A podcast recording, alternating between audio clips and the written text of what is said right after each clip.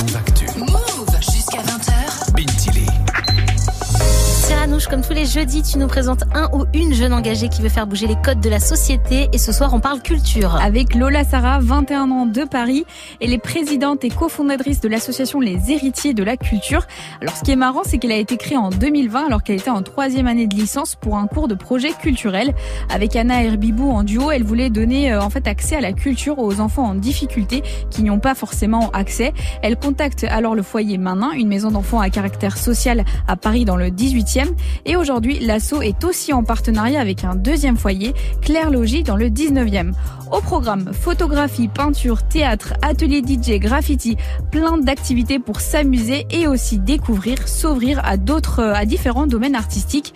Mais il y a surtout une chose qui est ressortie de ces ateliers. On s'est rendu compte que ces activités, ça avait permis de créer une réelle cohésion au sein du groupe. Parce que vu qu'ils ils changent de, de foyer tout le temps, des fois ils se disent ouais mais j'ai pas envie de me faire pote avec toi, de toute façon je vais plus te revoir, etc. Et en fait là, ils s'entraidaient, tu vois, même par rapport à leur dessin, parce que il y en avait qui avaient euh, des appétences particulières pour certaines choses, etc. Et en fait, on a vraiment construit une vraie cohésion avec le groupe. Et Cyranouche, les enfants qui sont reçus, ils ont quel âge? Entre 9 et 15 ans environ. Et tous les mercredis, c'est activité pour découvrir un domaine différent avec en prime des interventions d'artistes. Il y a tout de même un but final, si je puis dire. Les jeunes produisent une œuvre personnelle qui sera affichée lors d'une exposition à la fin de l'année. La concrétisation de tout leur travail finalement. Mais c'est une tâche difficile parce qu'ils manquent souvent de confiance en eux. C'est des enfants qui sont dans des situations qui sont vraiment très particulières et des fois ils ont du mal à avoir confiance en eux et ils disent souvent ouais mais moi je sais pas faire ça, ouais mais je suis nulle à faire ça, etc.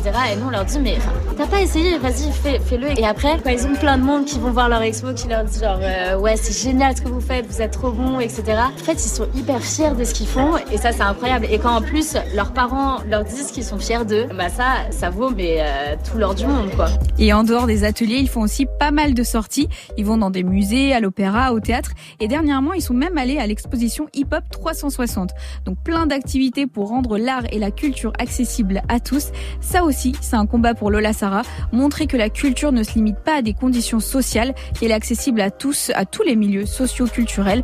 Dans l'imaginaire collectif, on le sait, hein, la culture est réservée souvent à une élite, à des gens privilégiés. Au-delà de faire de, l'animation artistique, etc.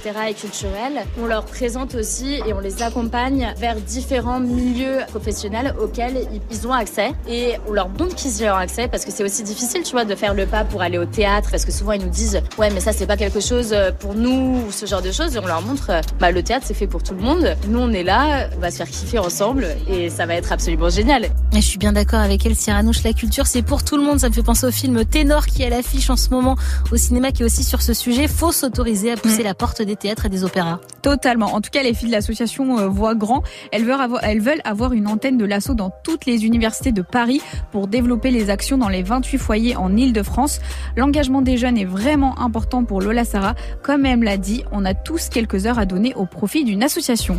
En tout cas, la jeune étudiante est pleine d'ambition. Elle souhaiterait à terme travailler au sein du ministère de la Culture, rien que ça. Ouais, je suis pas étonnée, la culture, c'est vraiment son domaine et ça se sent, Ouais. et elle a bien raison.